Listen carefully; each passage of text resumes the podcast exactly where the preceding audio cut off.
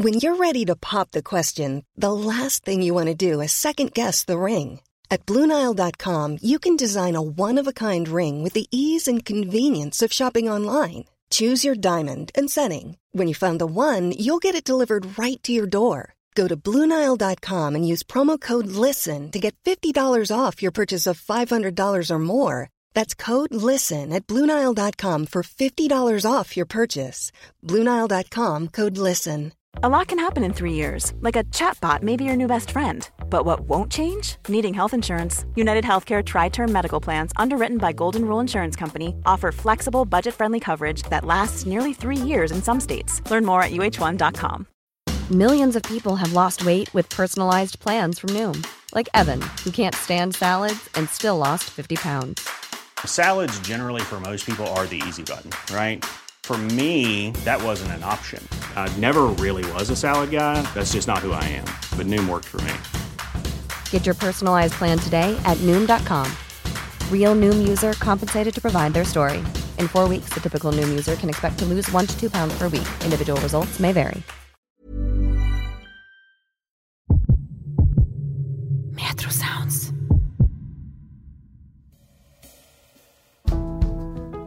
Du hører Historier som endret verden med Christian Konglund.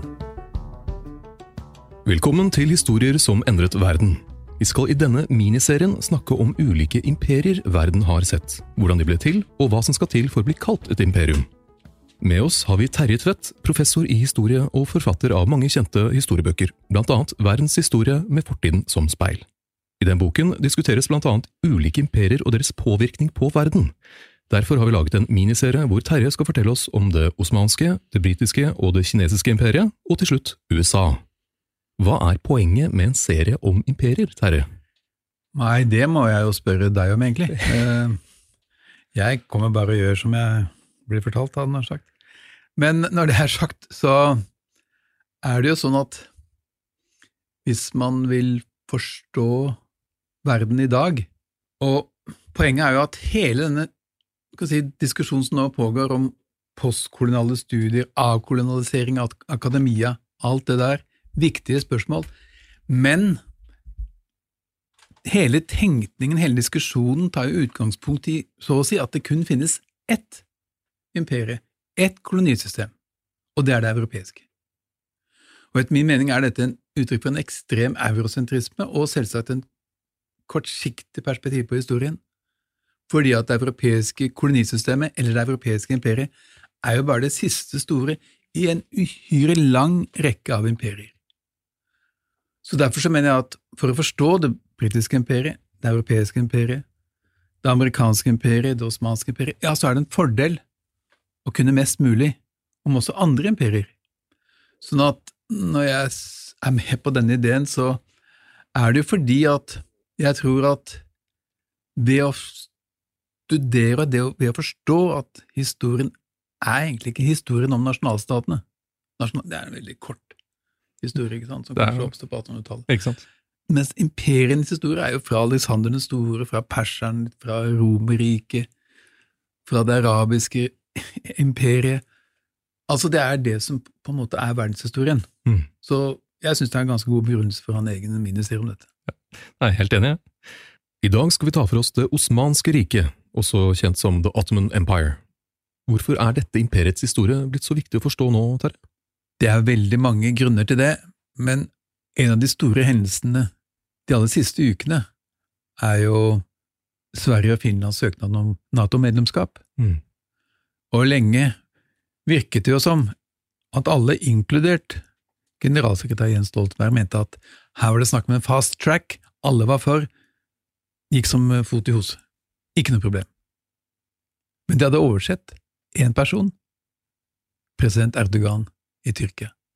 De vil si at de hadde oversett den personen som, ifølge, som ser på seg selv som en slags arvtaker av det osmanske imperiets storhet. Altså en stor geopolitisk spiller, med sin egen strategi, med sin egen oppfatning av verden, som følgelig må tas hensyn til som noe som finnes i virkeligheten, som man ikke kan ønske seg bort fra. Og Derfor er det litt ahistorisk og litt man kan nærmest si kulturelt narsissistisk, å overse at en av de landene som Norge er alliert med, tilhører altså en helt, helt annen geopolitisk og kulturell tradisjon, som da i dette, dette tilfellet satte kjepper i hjulene for den prosessen. Så vi som altså, bor i Europa, er med i Nato, Norge er med i Nato, Tyrkia er med i Nato, nesten veldig veldig mange av samtidens konflikter er jo barn av det osmanske imperiet. Motsetning mellom kurder og arabere, mellom kurder og tyrkere, mellom tyrkere og arabere. I Balkan, ikke sant, mellom Kosovo og Serbia ja. I Sudan, mellom Nord-Sudan og Sør-Sudan, mellom Etiopia og Eritrea til og med, har den viss innflytelse. Sånn at uh, det er også en historie som gjensøker oss, på et vis og derfor et poeng å sette seg inn i. Hvordan startet dette imperiet? Det er det vel egentlig ingen som akkurat vet hvordan det startet, men Osman, som da har blitt, i hvert fall i ettertid, en helt utvetydig grunnleggeren av dette imperiet, han tilhørte en folkegruppe som het sejuker, mm. som hadde kommet østfra, flyttet til det som i dag er Tyrkia.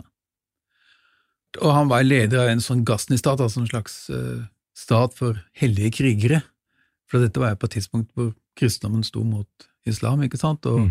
det var rett etter korsfaretiden var over, og den islamske verden hadde jo seiret, etter min mening, i dette, dette, denne trefningen. Sånn at osmanske imperiet kom da inn i dette området, eller osmanerne kom da inn i dette om, området, og da er det da en fortelling som går ut på at Osman hadde en drøm. Den er selvsagt en fortelling som ble fortalt i ettertid. og våknet ikke opp bare 'hei, du, gutta, jeg har hatt en drøm'. ja. Han så for seg tre med greiner som vokste i himmelen, også med tre røtter, som da strakte seg til tre kontinenter, og gjennom de røttene så rant Nilen, Eufratigris og Donau. Og jammen skjedde det ikke sånn at drømmen ble virkelig.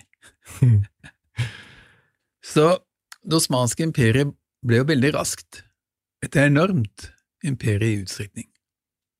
Ja, hvor stort var det?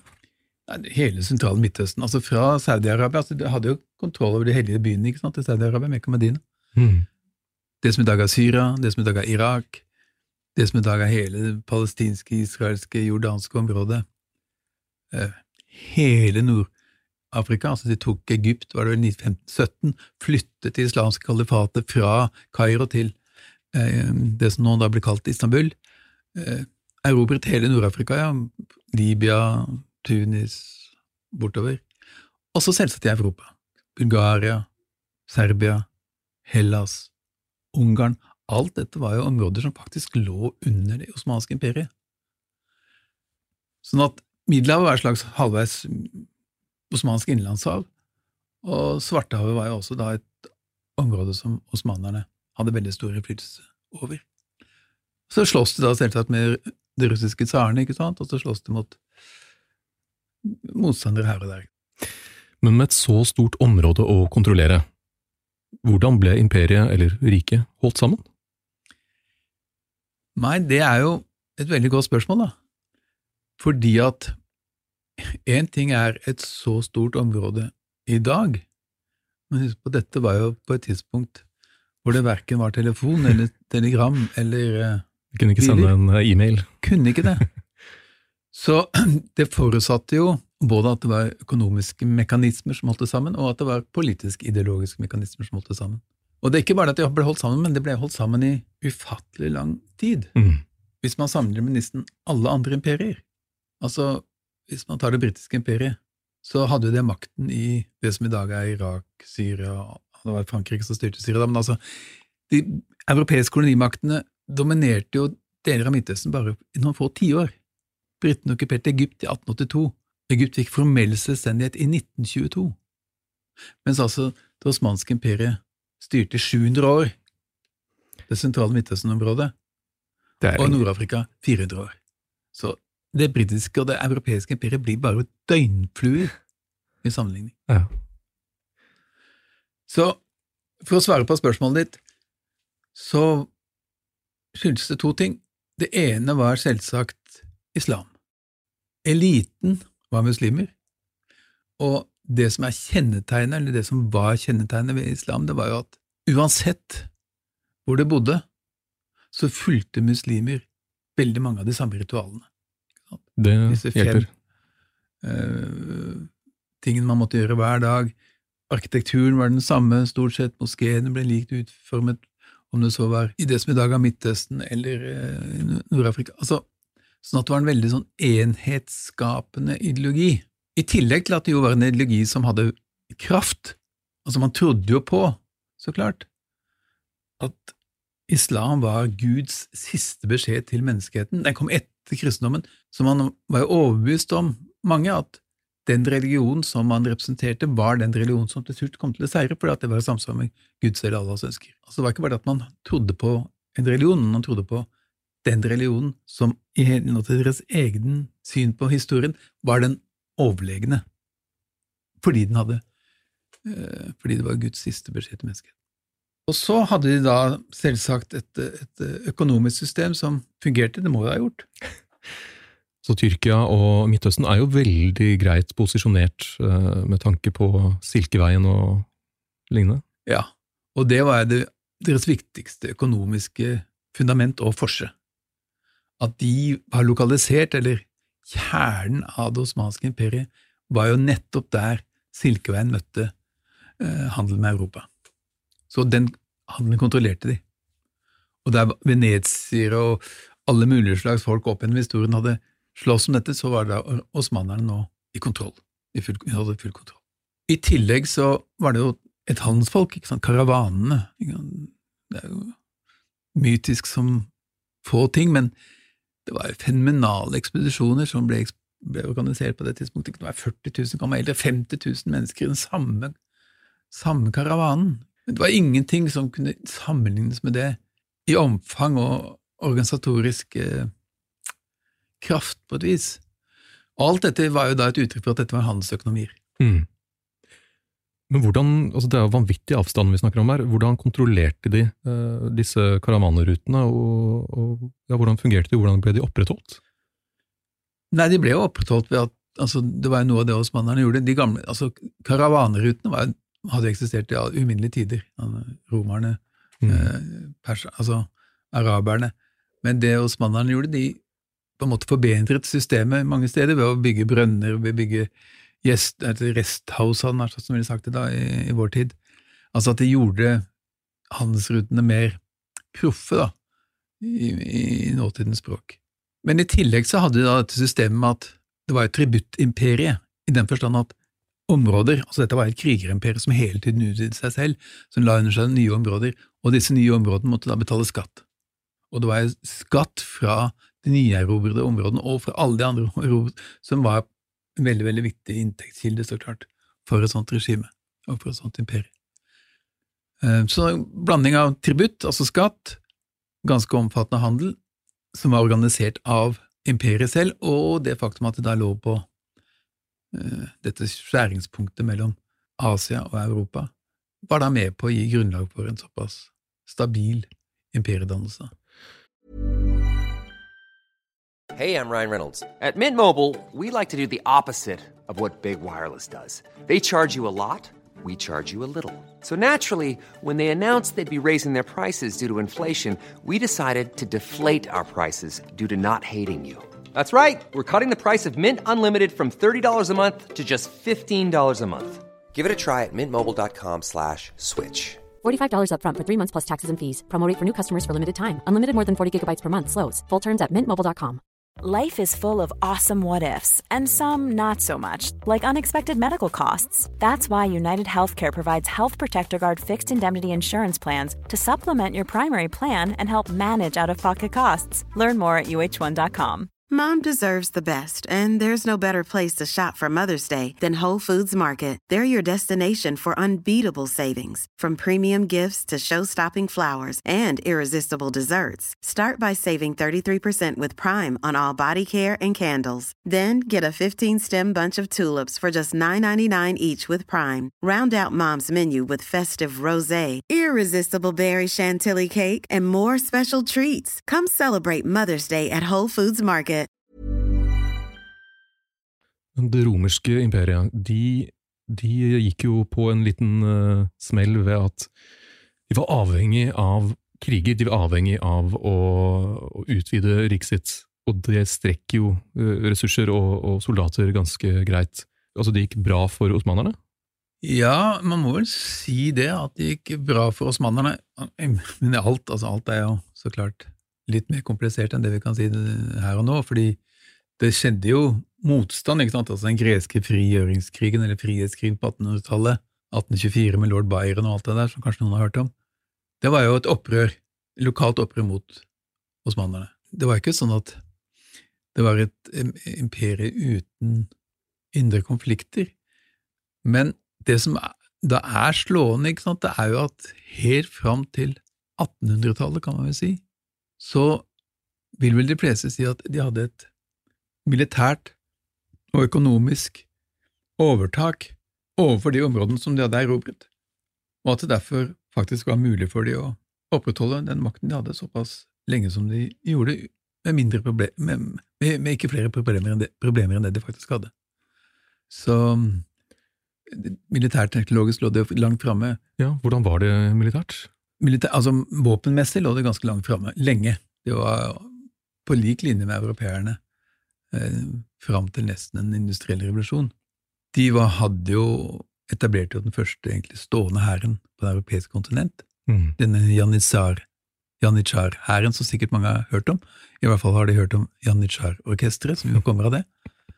Eh, og det var da en hær som besto av soldater, altså profesjonelle soldater nærmest, som var blitt etablert ved at osmanerne de krevde jo også inn noe som het blodskatt, eller som ble kalt blodskatt, det vil si at man hentet gutter, særlig fra Balkan, mm. som da opprinnelig var kristne, eller fra mellom 8 og 18 år, tok dem til eh, de sentrale områdene, konverterte dem og gjorde dem til slaver og soldater. Det er ganske brutalt. Ja, brutalt, det er klart det er brutalt, men det viste seg da at det, ganske, det ble en ganske effektiv og lojal hær for at de hadde ikke noen lojaliteter til noen andre i, regi, i, i imperiet enn til sultanen.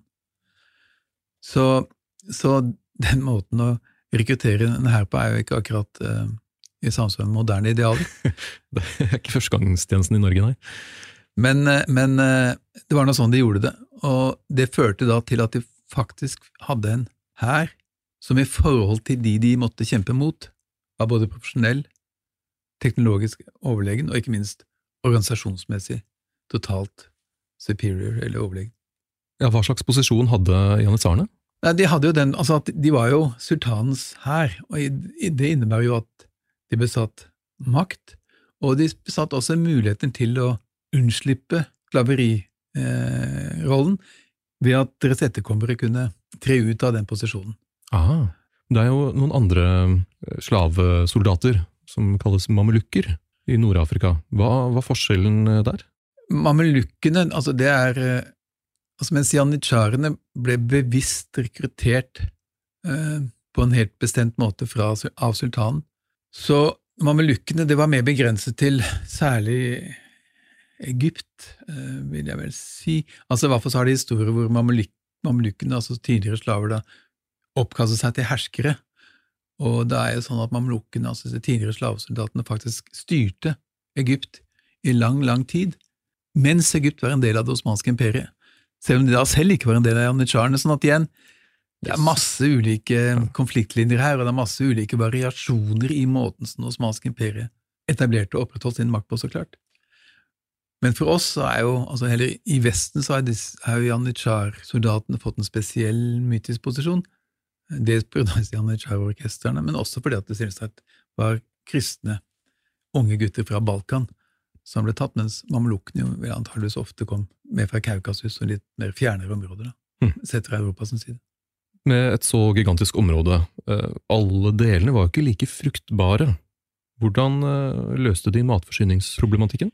Det er klart at et så stort imperium hadde jo ekstreme variasjoner i jordbrukssystemer og matvareproduksjonssystemer. Og deler av området var jo også veldig tørt, eh, så produksjonen var relativt begrenset, men samtidig så hadde du kontroll over de gamle elvesivilisasjonene, Sumer, eh, altså er fra Tigrisområdet i dagens Irak. Eh, deler av Tyrkia er jo svært fruktbart. Men samtidig, etter at de da tok kontroll over Egypt i 1517, så begynte de også å importere matvarer fra Egypt, altså at det ble et slags kornkammer, særlig da for det sentrale osmanske imperiet, altså det som i dag er Tyrkia. Men eh, det vel de fleste historikerne har blitt enige om, det er at omfanget av denne importen var relativt beskjeden i forhold til hva romerne for eksempel gjorde eh, tusen år før. For at Det romerske imperiet var jo i stor grad basert på import av mat og korn fra Egypt. Det var jo sånn de holdt i live den store bybefolkningen sin, ikke sant? og Mm. hindret dem fra å gjøre opprør. Vi snakket jo om eh, slaver, janitsjarene og mamelukkene. Hvordan fungerte For det er jo et eget system, Millet-systemet. Var ikke slaveri egentlig imot islam? Altså igjen, dette er veldig mm, touchy saker, og det er mange ulike oppfatninger om det. Men eh, de fleste vil si at slaveri for muslimer var uakseptabelt, men slaveri når det gjaldt ikke-muslimer, var akseptabelt. Ah, ok. Eh, altså Det finnes masse eksempler på det. ikke sant? Mohammed Ali, som da var en herskeren av Egypt fra 1805, altså mens Egypt var en del av det osmanske imperiet, han og det regimet hans okkuperte jo Sudan på 1820-tallet, 1821, på jakt etter slaver og gull. Fordi at hæren, der som andre steder innenfor det osmanske imperiet, prøvde han å bygge opp hjelp av slaver, nettopp ut fra den teorien om at de ikke da hadde bånd til andre krefter i samfunnet, og dermed kunne være mer lojale overfor herskeren. Så da var det på jakt etter afrikanske slaver, til hæren og til andre ting i samfunnet. Og det var jo ikke sant, det var ikke noe uvanlig på det tidspunktet å være eh, for slaver. Det vet vi alt det, Ja, om. Europeerne holdt jo på også noe seinere, faktisk, med slavehandel til Afrika. Men så vet vi da også at eh, den osmanske verden holdt på med slaveri lenger, kan du si, enn den europeiske, fordi at slavehandelen over eh, Det indiske hav, eller fra Øst-Afrikakysten til de sentrale arabiske områdene til Tyrkia, sånn, den pågikk jo langt, langt, langt opp på ja, 1800-tallet, kanskje begynnelsen av 1900-tallet. Hvor stor plass hadde religion hos eh, osmanerne og administrasjonen av områdene? For det var ikke bare, de var ikke herre over bare eh, muslimer, det var jo kristne på Balkan og lignende. Ja, altså, det osmanske imperiet var jo som de aller fleste andre imperier, i og med at det var så stort, multietnisk. Mm. At det britiske imperiet var multietnisk. Det var inder, og det var folk fra mm, det som i dag er Bangladesh, og fra Afrika, og det samme selvsagt med det osmanske imperiet. Så det var et multietnisk imperie, og det var et multireligiøst imperie. Kristne, jøder og muslimer. Og det var kristne og jøder også i Istanbul, altså kjernen av området, eh, det osmanske imperiet. En by for øvrig som de har regnet ut at 20% perioder var slaver. Så stor, så stor prosent av byens befolkning. Men poenget med, med, med det, det systemet der, det var at sultanen, eller de osmanske herskerne, de aksepterte at bokens folk, at de kunne få praktisere sin religion som de ville, forutsatt at de betalte skatt, og aksepterte at de var underkastet sultanen. Så hvis de skaffet sultanen penger og legitimitet, så måtte de gjerne holdt med hva som helst. Hva var teorien, og til en viss grad var jo det et system som fungerte, og det var en av årsakene til også at det kunne være såpass stabilt, ikke sant, at eh, du hadde en veldig klar deling av samfunnet. Her var det ikke sånn snakk om at alle hadde like rett for loven, ikke sant? Det var et system som var helt motsatt, fordi at muslimene hadde én posisjon vis-à-vis staten, eksempel de slapp skatt, de kunne, mens kristne jøder hadde en annen posisjon overfor staten ved at de måtte betale skatt. Men det betød at i forhold til progromer og sånt i andre områder av verden, så var det lite av det, fordi at det var ikke sultanens interesse, gitt at eh, de aksepterte da at bokens folk kunne følge sine egne skikker, i større eller mindre grad. Men apropos sultan, når en leder for et rike dør, så kan det jo oppstå arvefølgeproblemer. Hvordan ble det bestemt i det osmanske riket hvem som skulle ta over? Her så vil det også dette være et system som endrer seg over tid, Mm. Men det som vel er mest kjent, var at særlig i perioder, i hvert fall, så var problemet med arvefølge veldig stort. Og ideen var det at bare de som tilhørte Osmans hus, kunne bli sultan. Ingen andre.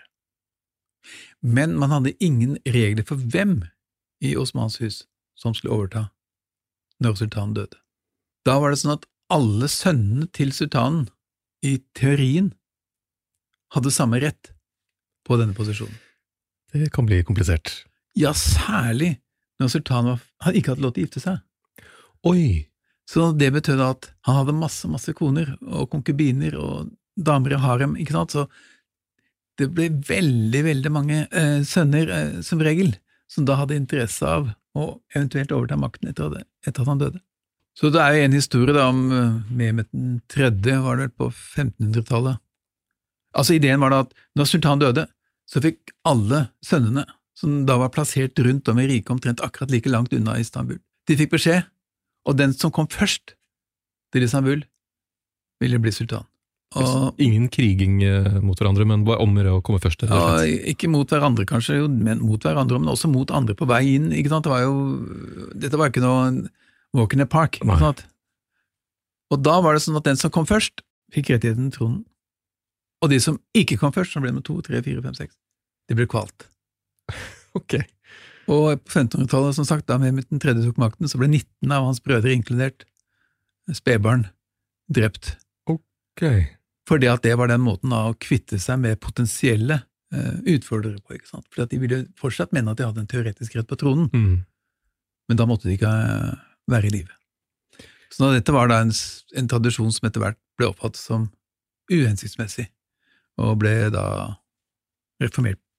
Altså man gikk bort fra den etter hvert. Etter mange hundre år så skulle Det osmanske riket få tilnavnet Europas syke mann. Hvorfor det? Ja, det var et tilnavn som øh, oppsto, og som ble veldig populært, særlig på 1800-tallet og under Krimkrigen. Da var det jo krig mellom det osmanske imperiet og britene på den ene siden, franskmennene, mot Russland. En slags tidlig parallell til, øh, vil noen si, dagens situasjon, men det er selvsagt ingen parallell. Men eh, noen av de samme aktørene er selvsagt involvert i kamp om makten i et område. Geopolitiske spill. Men dette var da på et tidspunkt hvor den industrielle revolusjonen hadde seiret i Europa.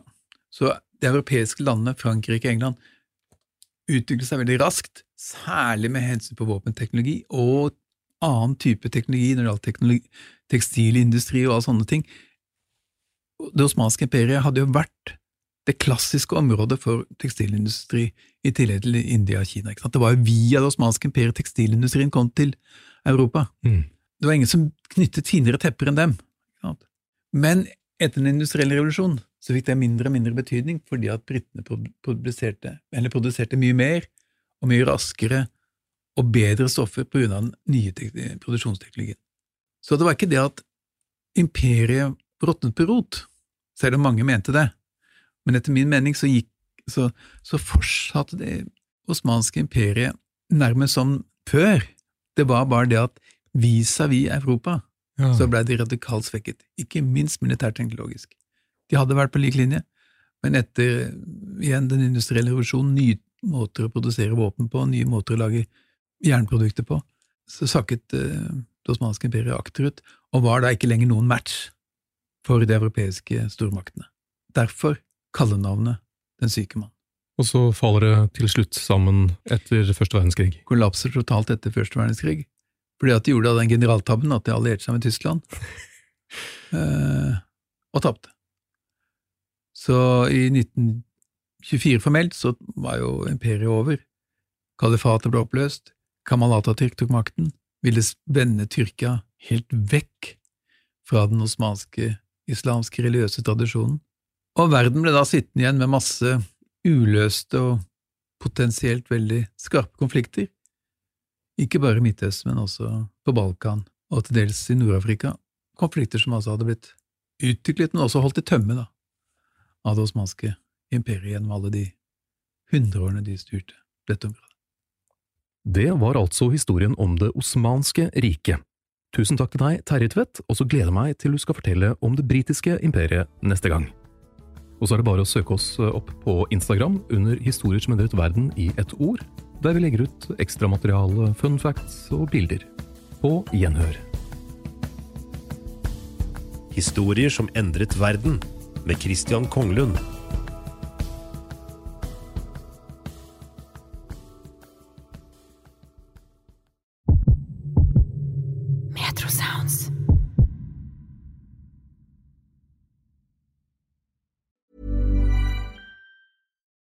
Deserves the best, and there's no better place to shop for Mother's Day than Whole Foods Market. They're your destination for unbeatable savings, from premium gifts to show-stopping flowers and irresistible desserts. Start by saving 33% with Prime on all body care and candles. Then get a 15-stem bunch of tulips for just $9.99 each with Prime. Round out Mom's menu with festive rosé, irresistible berry chantilly cake, and more special treats. Come celebrate Mother's Day at Whole Foods Market. Even on a budget, quality is non-negotiable. That's why Quince is the place to score high-end essentials at 50 to 80% less than similar brands. Get your hands on buttery soft cashmere sweaters from just 60 bucks, Italian leather jackets, and so much more. And the best part about Quince, they exclusively partner with factories committed to safe, ethical, and responsible manufacturing. Elevate your style without the elevated price tag with Quince. Go to quince.com slash upgrade for free shipping and 365-day returns. Mom deserves the best, and there's no better place to shop for Mother's Day than Whole Foods Market. They're your destination for unbeatable savings, from premium gifts to show-stopping flowers and irresistible desserts. Start by saving 33% with Prime on all body care and candles. Then get a 15-stem bunch of tulips for just $9.99 each with Prime. Round out Mom's menu with festive rosé, irresistible berry chantilly cake, and more special treats. Come celebrate Mother's Day at Whole Foods Market.